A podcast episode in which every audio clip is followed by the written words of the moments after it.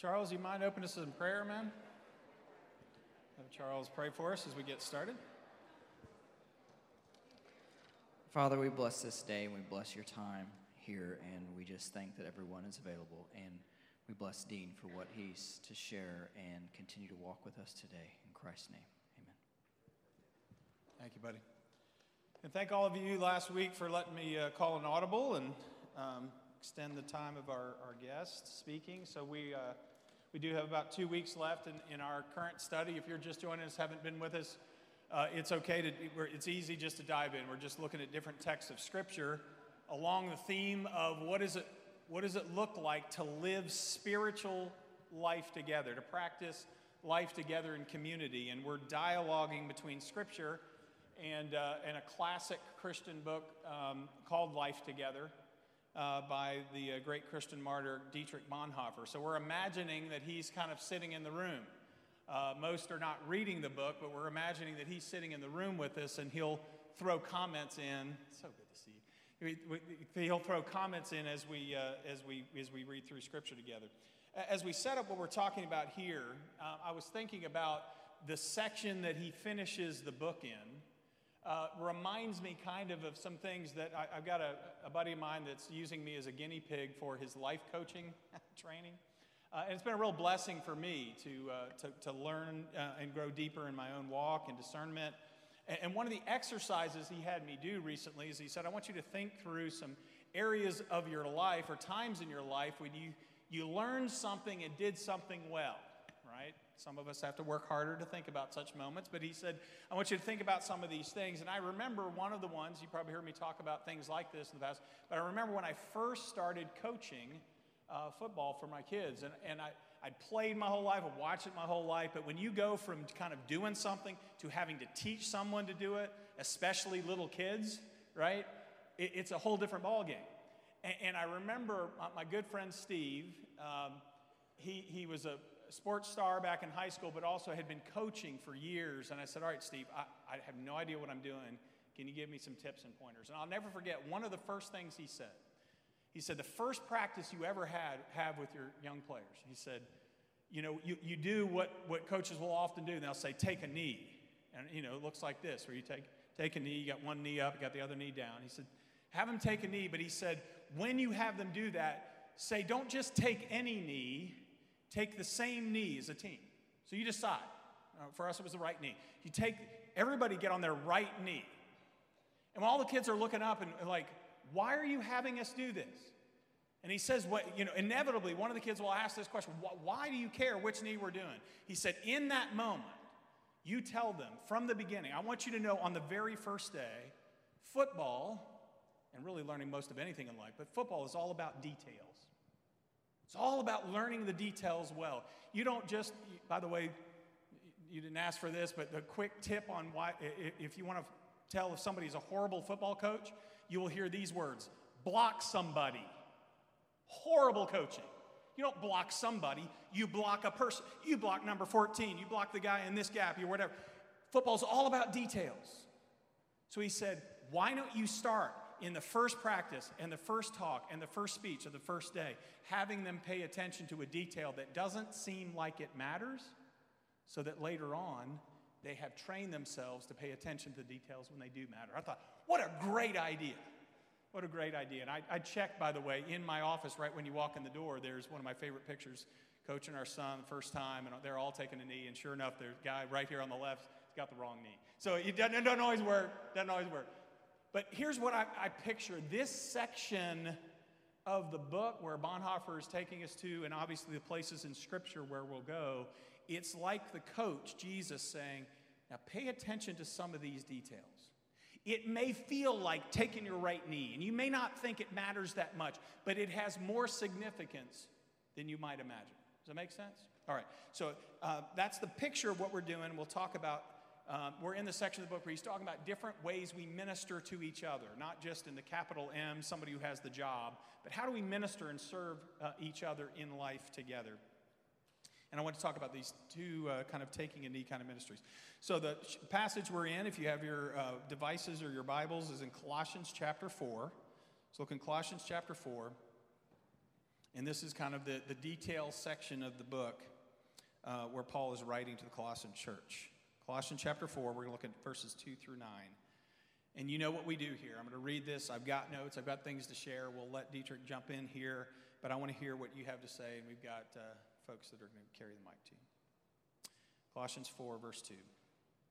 Paul says, Devote yourselves to prayer, being watchful and thankful, and pray for us too, that God may open a door for our message, so that we may proclaim the mystery of Christ, for which I'm in chains. Pray that I might proclaim it clearly as I should, Paul says. Be wise in the way you act toward outsiders. Make the most of every opportunity. Let your conversation be always full of grace, seasoned with salt, so that you may know how to answer everyone.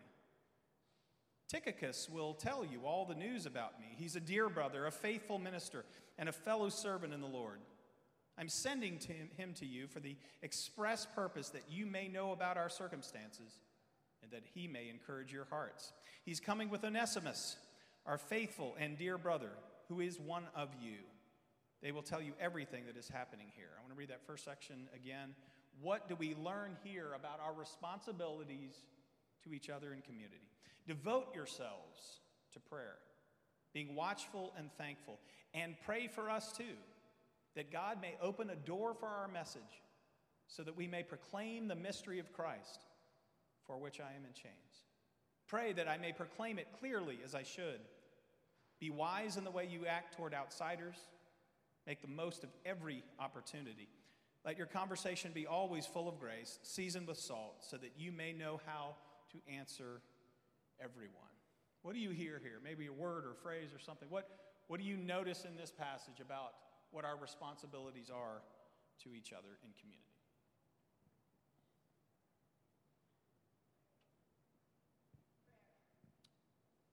You just you have more than one word. You want to say that? Uh, no, seriously. Oh, Keith's got a mic. Praying for each other. Now listen to that. The word he doesn't just say kind of think of a prayer every now and then. Devote yourselves to prayer. Be consistent in your passion and your devotion to bring something into the presence of God. And in this case, he's not talking about kind of the prayers for ourselves. He specifically goes on to say, Pray for me. Pray for God's open door and all of that. Yeah. What else do you notice? Uh, Dean, pr- uh, prayer that's intentional about being watchful and thankful. Yes, yes, yes. We all know that we've talked about this several times before. I'll use this quote again, I've heard it many, many, many times. Fear and gratitude can't live in the same space. You struggle with fear like I do? Fear and gratitude can't live in the same space. When I let fear and anxiety and, and worry and all of that occupy headspace too much, an invitation we have in Scripture and in the, the life wisdom of people is turn that to a grateful heart, and all of a sudden it starts clearing out. Doesn't make everything go away, but it starts clearing out some of the crippling and toxic fear that can paralyze us sometimes. Thank you, Keith. Beautiful. Dean, this is excellent advice uh, for evangelism. Yes. Um, so starting off with prayer, but then the anticipation yes. that God's going to open a door. Yes. And, and you're praying that that door will be open so that you can tell people about Jesus. And then once you see that door open, pray that you can proclaim it clearly. Oh, isn't that beautiful? Yes, yes. And, and, thank you. Leave it to our shepherd to take us where, you know, I'm thinking, I'll take it anywhere, it's fine, but this is kind of one of the reasons I came to this. Whose responsibility is it, according to this text, to be the evangelist, to be the teller of the good news? All of us. It's not just the apostle. He does say, pray that I can proclaim the message clearly, but then he goes on to give instructions about how, who talks.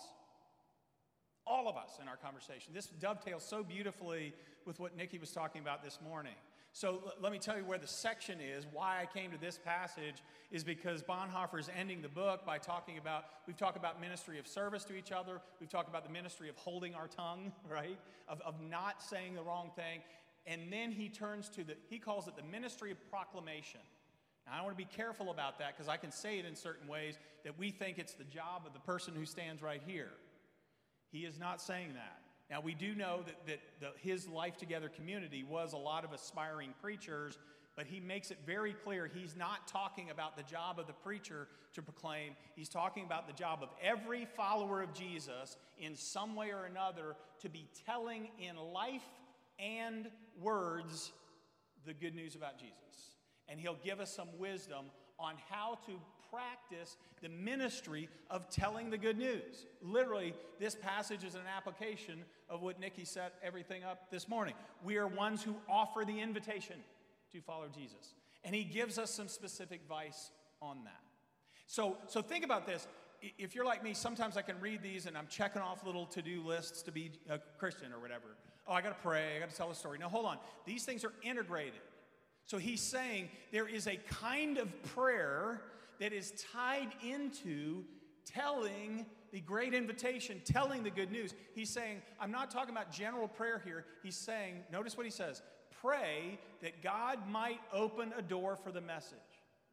Now, I don't understand how all of this works. In fact, there's entire divisions in Christianity based on Calvinism and Arminianism, and all. I don't care about any of those debates. Here's all I know is that there is a beautiful divine interchange between the initiation of God and the work of God and the faithfulness of his people that brings somebody to Jesus, right? I am not going to debate who does it or where or who is there some predestination or all that. Who cares? Here's the thing God's working. Nobody comes to Jesus without God's initiation.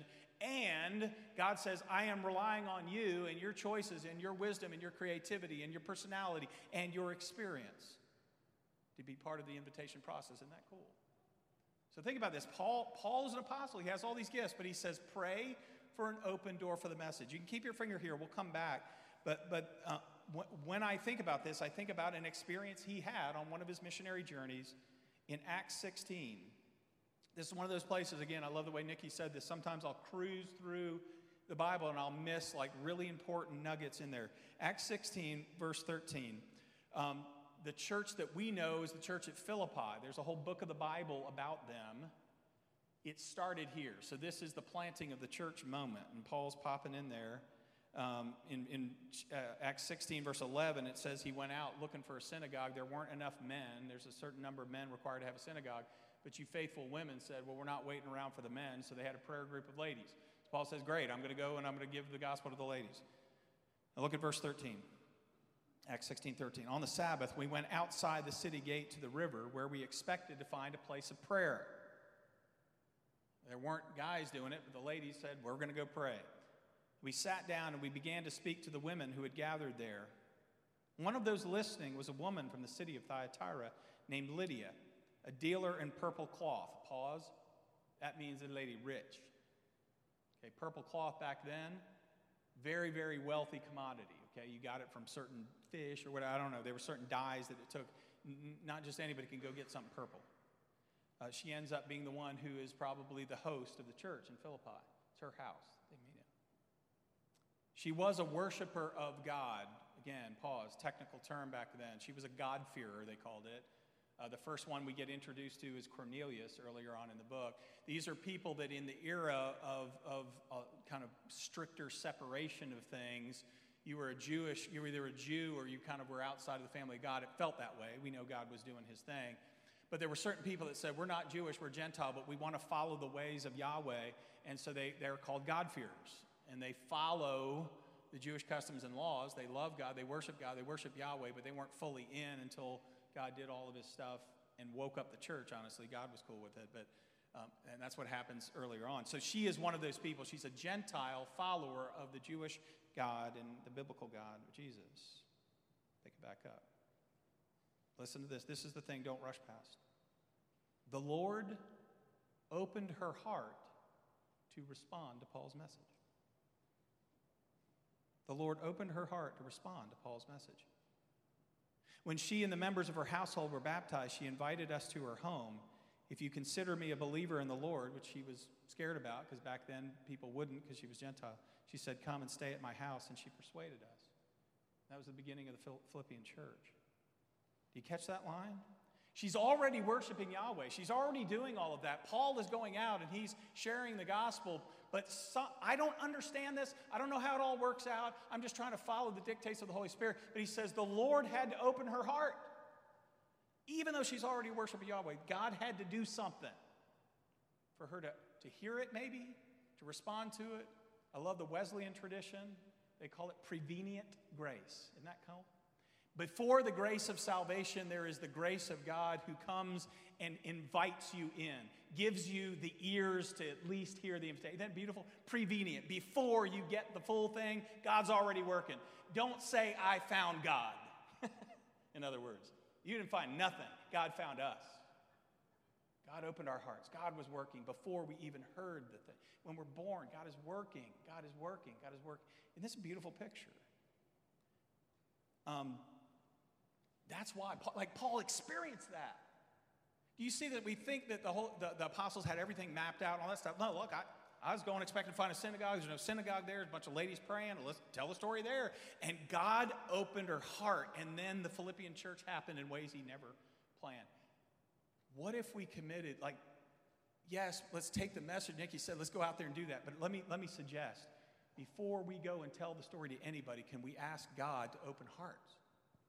Can we just try? I don't know what all that means. I don't get all that stuff. Now, here's a specific example. You know how much I, I, talk a lot about the Discovery Bible Study that I use and the Reeves use. You guys just did that on Wednesday night. The place I learned it primarily from is a guy named Shodankeh Johnson. The Holy Spirit is just working through this man. It's not about him. He's literally, like, people don't even know who he is, but guy all over Africa. But here's my favorite thing. And every time people ask him, what's your approach, what's your method, all that stuff, you know, all the ministers are there waiting for the plan. They're waiting for the process, waiting for the, you know, the DBS method, all that kind of stuff. And he said, if you give me the opportunity to talk, he will spend the entire time talking about fasting and praying. he said, this is what we, listen, this is, I'm not saying you got to do all this, but take the principle to it. He said, we never go to a place until the prayer team tells us it's, we're ready.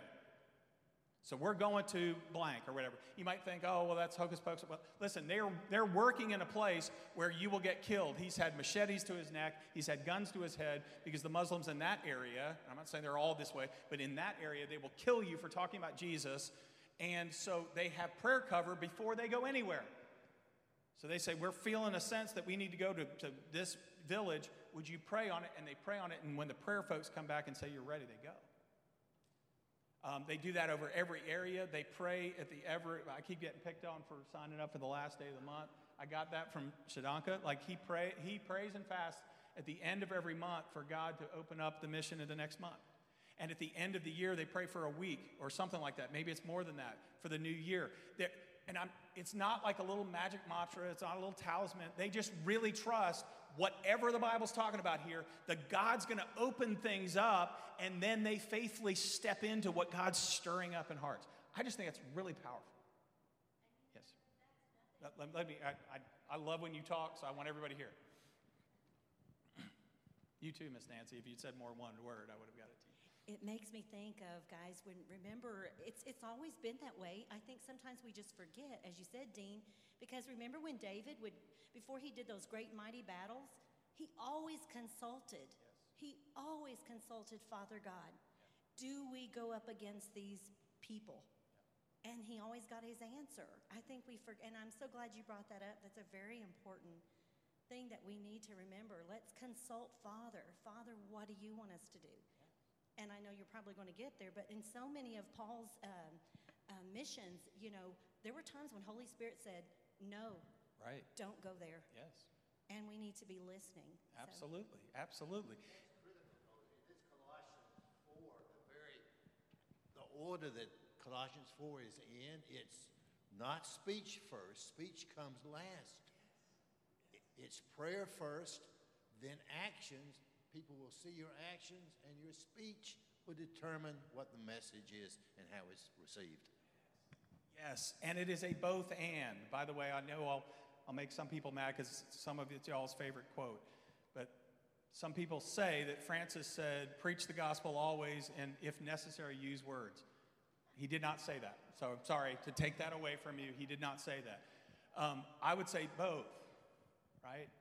Preach with your life. But I love what you said. Maybe the order really matters. We pray, we live, and then we speak. And I, I think that's That's often what happened. Like Jesus, even in the story, like he, if, you, if you've seen the shows, like he's doing all sorts of stuff. Matthew is prepared for it. It wasn't random. All the people who followed Jesus, there was something happening. They saw Jesus, they heard about Jesus. He'd worked, like the Lord opened their heart.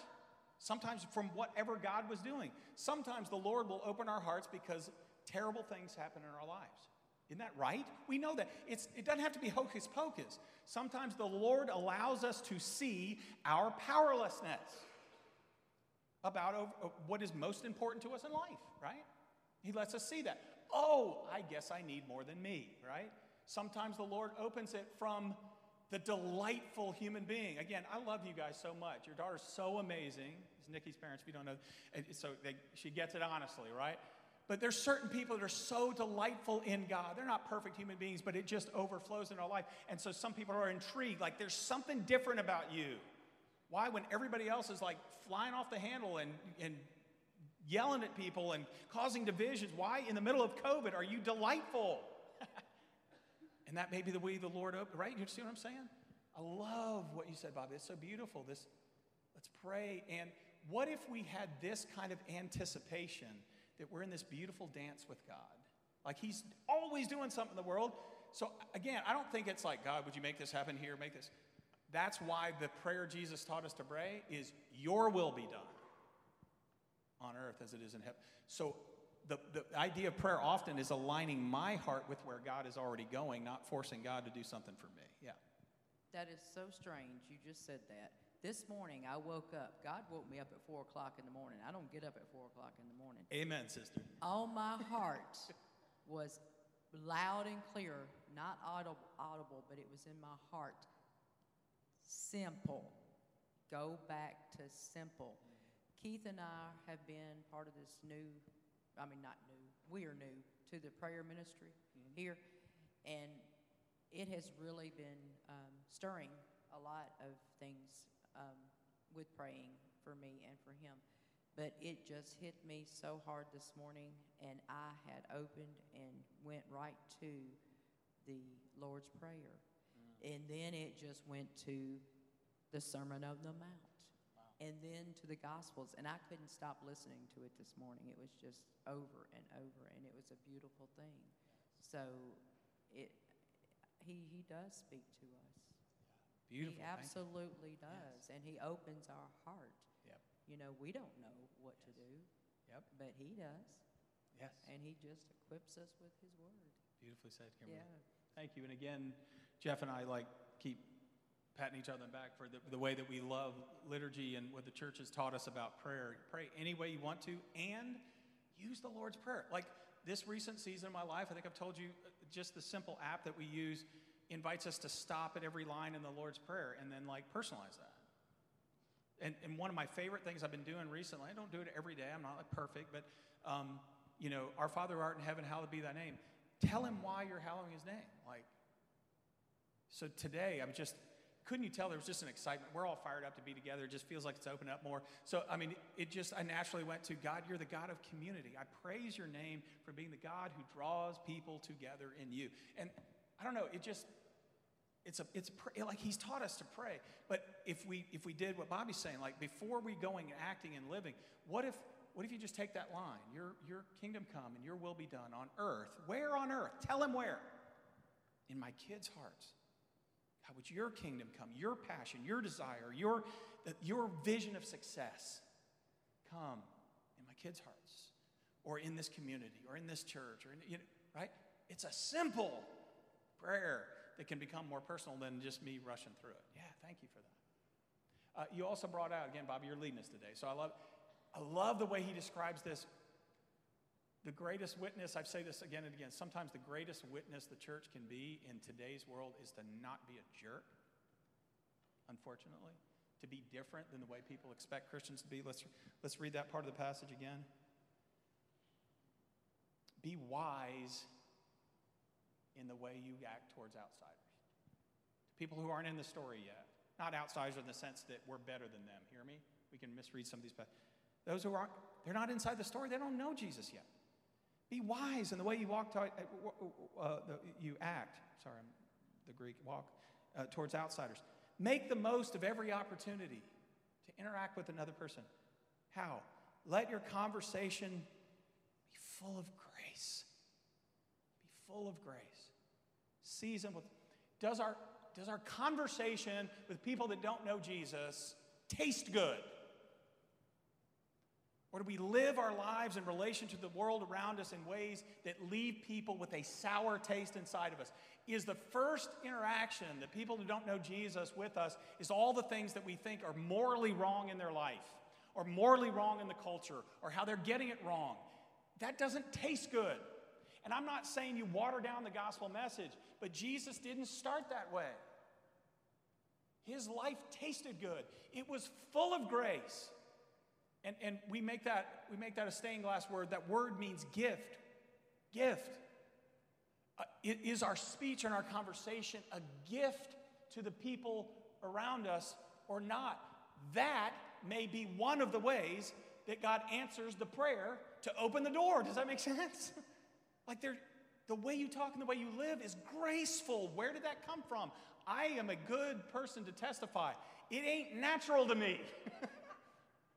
right? I married someone for whom graceful is natural. I am not that way. So if you see something good, it's coming from the Father, right? Came that way.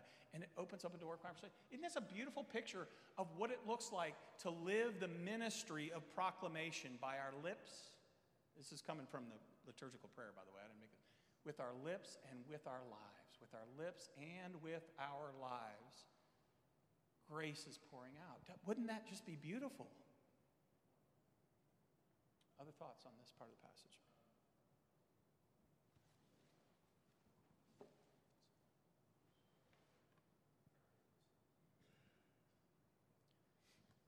Charles, I'm going to prime you for something I even wrote in my notes. I remember in early COVID, you talked about something beautiful that was happening in your community, right? So here's the picture, um, and I'll let Charles tell some of you remember what we talked about in DBS time. That what I picture here, and I hear this from a lot of folks that are doing like missional communities and all that stuff, is living out a unique life in proximity to other people that don't know Jesus in such a way it provokes conversation. Like if you live like Jesus, people will say, Book of Acts, man, they took note that this dude's been with Jesus. He's different, right? You live life in some different ways. Um, and I remember reading a book of this guy in Colorado. He was just trying, you know, he moved to a place in the inner city. He's just trying to live out the gospel. And I'm, I'm not trying to be controversial. I don't think it's much here in this church. But like the way he got to know his neighbors, his neighbor brewed beer. So he went over and brewed beer with him, right? He wasn't getting drunk, but he brewed beer with him, right? And they, they lived life together. And so that happened over the course of time. And then eventually, the neighbor next door came to him when there was a time of crisis because he knew there was something different about this guy's life. Not because he threw Bibles at him or invited him to a DBS right away, but he brewed beer with him. he was in proximity and his life looked different. There was a place to go. Now, it's not quite the same thing, but I remember, I never forget the day, um, like they stole y'all's car, right? you remember? Yes, you remember. So the English, some, it's early COVID, they stole their car, and I'll never forget this. Bill and I both asked almost at the same time, what, what do you need? And you said nothing. You remember this? Can you tell why? Did I give you enough of a prompt to tell why? Do you remember your neighbors? Like this beautiful thing that happened. It, people often do this. Like I really listen to what people say sometimes. Not my wife always. I'm trying, but but like if you don't remember, I'll just remember for you some things you said. I, But I don't specifically. It, it was a blurry day, like what happened after your what, in your neighbors? Like what did neighbors do? Like after your car was stolen? You remember this? She might remember. they came out. I mean, every single one of them came Yeah. out and It- yeah. literally asked me what we needed. Right. And I was offered cars all the way down the road. And previous to UConn, I said, I mean, our neighbors have stepped up and and it was interesting, like I said, because it wasn't. It was unexpected a little bit because you're kind of like, really, like you. I don't. Okay, you know, but it was definitely a, um, a really cool moment where the the idea of the car being gone wasn't a big deal. Oh, she's got something. Yes, and so dinner arrived on our porch that night from our neighborhood. yes. Yes. They gathered funds and dinner showed up on our front porch Yes. that night. Yes. Yeah. It was so cool. Like you didn't need the church's help because the church was already there. because these people know Jesus, right? Yes. And this is the thing Charles said. I don't know if you remember saying this, but I'll never forget it. He said, one of the beautiful things about COVID, it was, he, it was something like this, if you remember better than I do. It was like the, the walls that had divided us as Christians were beginning to melt away. Yeah, exactly. And the community, Yep. oh gosh, I just, right? Yeah, we, we really. it was become like the church was Yes. there, right? It was there, and it was, and it, and it remained, and it's, you know, we, we came back two weeks ago Yeah. here, yeah. but nothing left, because it was all. We didn't know how much of it was around us until COVID, and then we went, oh, it's, it's all here. Yes. And we formed relationships with people in our neighborhood that we never would have, across denominations, backgrounds, everything. It, it didn't matter at that point. Yes. Um, it was cool. Let your conversation be full of grace, seasoned with salt. God opens door like that's not just COVID. It's like all the time. And we locate him and we put box the Holy Spirit in, and this is God time, and you know, then we go and the barbecue. No, you, like you taught me that. That was my first lesson in COVID. I've had many, and I hate them. I'm done with it. But that was beautiful. Like, I'm so glad you're here, brother. Like, it's like you're right here in my notes. I'm like, he's right here. It's even better. Isn't that beautiful? Like, there is something gloriously attractive. So hear me. When go back to this. When Bonhoeffer says we practice together the ministry of proclamation, are you now feeling we're not talking about standing right here? That's fine. That's going to happen. You experience the ministry of the proclamation of the body of Christ, declaring hope and life and grace and community and provision. And there wasn't a sermon, but it was better than a sermon, right? We get to do this. That's what Nikki was saying. Isn't this glorious? We get to do this. I'm looking at the next ministers, the Fourth Avenue Church of Christ. Yes, and we'll get someone that will lead us. And yet, it's here, right? That's a ministry we get to give. Um, one more thing here. How are we doing on time? Let's let Bonhoeffer share here. He talked about these three previous ministries. And again, like Bobby said, these things open the door for the speaking part. This is what he says. Where the ministry of listening, what we talked about before, active helpfulness, and remember that whole conversation, bearing with one another. Let me say that again. Where the ministry of listening, active helpfulness, and bearing with others is faithfully performed, then the ultimate and highest service can be rendered, namely the ministry of the Word of God. If we are living in this community where we're practicing blessing each other, putting up with each other, that is, again, for me, the biggest takeaway of this book. That's a ministry. To bear with and put up with each other, actively help, listen to each other, then it opens up the door for us to then speak the word of God for each other. Let me, I've already said this, but um, uh, let me say again, it's not just the job of the preacher. By the way, it's not just Bonhoeffer that says this. Do you notice how Paul did that in the text? That's why I included, like, he's telling stuff, and then it seems like I included, like, housekeeping stuff in this. He says, do this, live this life. You're proclaiming the gospel, you're doing all this kind of stuff. Well, who does it for him? Paul can't. He's in jail. So who does it for Paul? You can say it. Dude name, well, you, maybe you can. If you're like me, I hate the names. Tychicus and Onesimus. My favorite one is Onesimus. Anybody know about this guy? There's a book of the Bible about him. We just don't know it that way because they, they don't give it his name. Yes, the book of Philemon is about Onesimus. There's most of the letters in the New Testament written to whole churches. We have, we have one that's written to a guy, a guy named Philemon, who is a former slave owner, as best as we can tell what happens from the letter. Paul writes Philemon, a little one chapter book, to basically say it's really it's a beautiful work in pastoral ministry. It's a beautiful work in in um, in inviting something somebody to do something instead of commanding. Paul basically says, "I'm an apostle. You owe me your life." It's so funny how he says, "You owe me your life in Christ. I brought you to Jesus, so I could command you, but I'm not going to command you. Take this Onesimus back. I'm inviting you to do this." And so, uh, my favorite way that I've heard this described is imagine when they're going, because remember, they, they don't email stuff, they don't, you know, post office. People hand delivered this. So, you picture what happened. Paul's in jail. He writes not one letter, but two. And I, again, this is kind of faithful imagination, but someone said, Imagine Paul comes, I mean, uh, uh, Onesimus and Tychicus come, they come, and they have in their pocket two letter, two scrolls. Scroll number one is the book of Colossians, and they read that.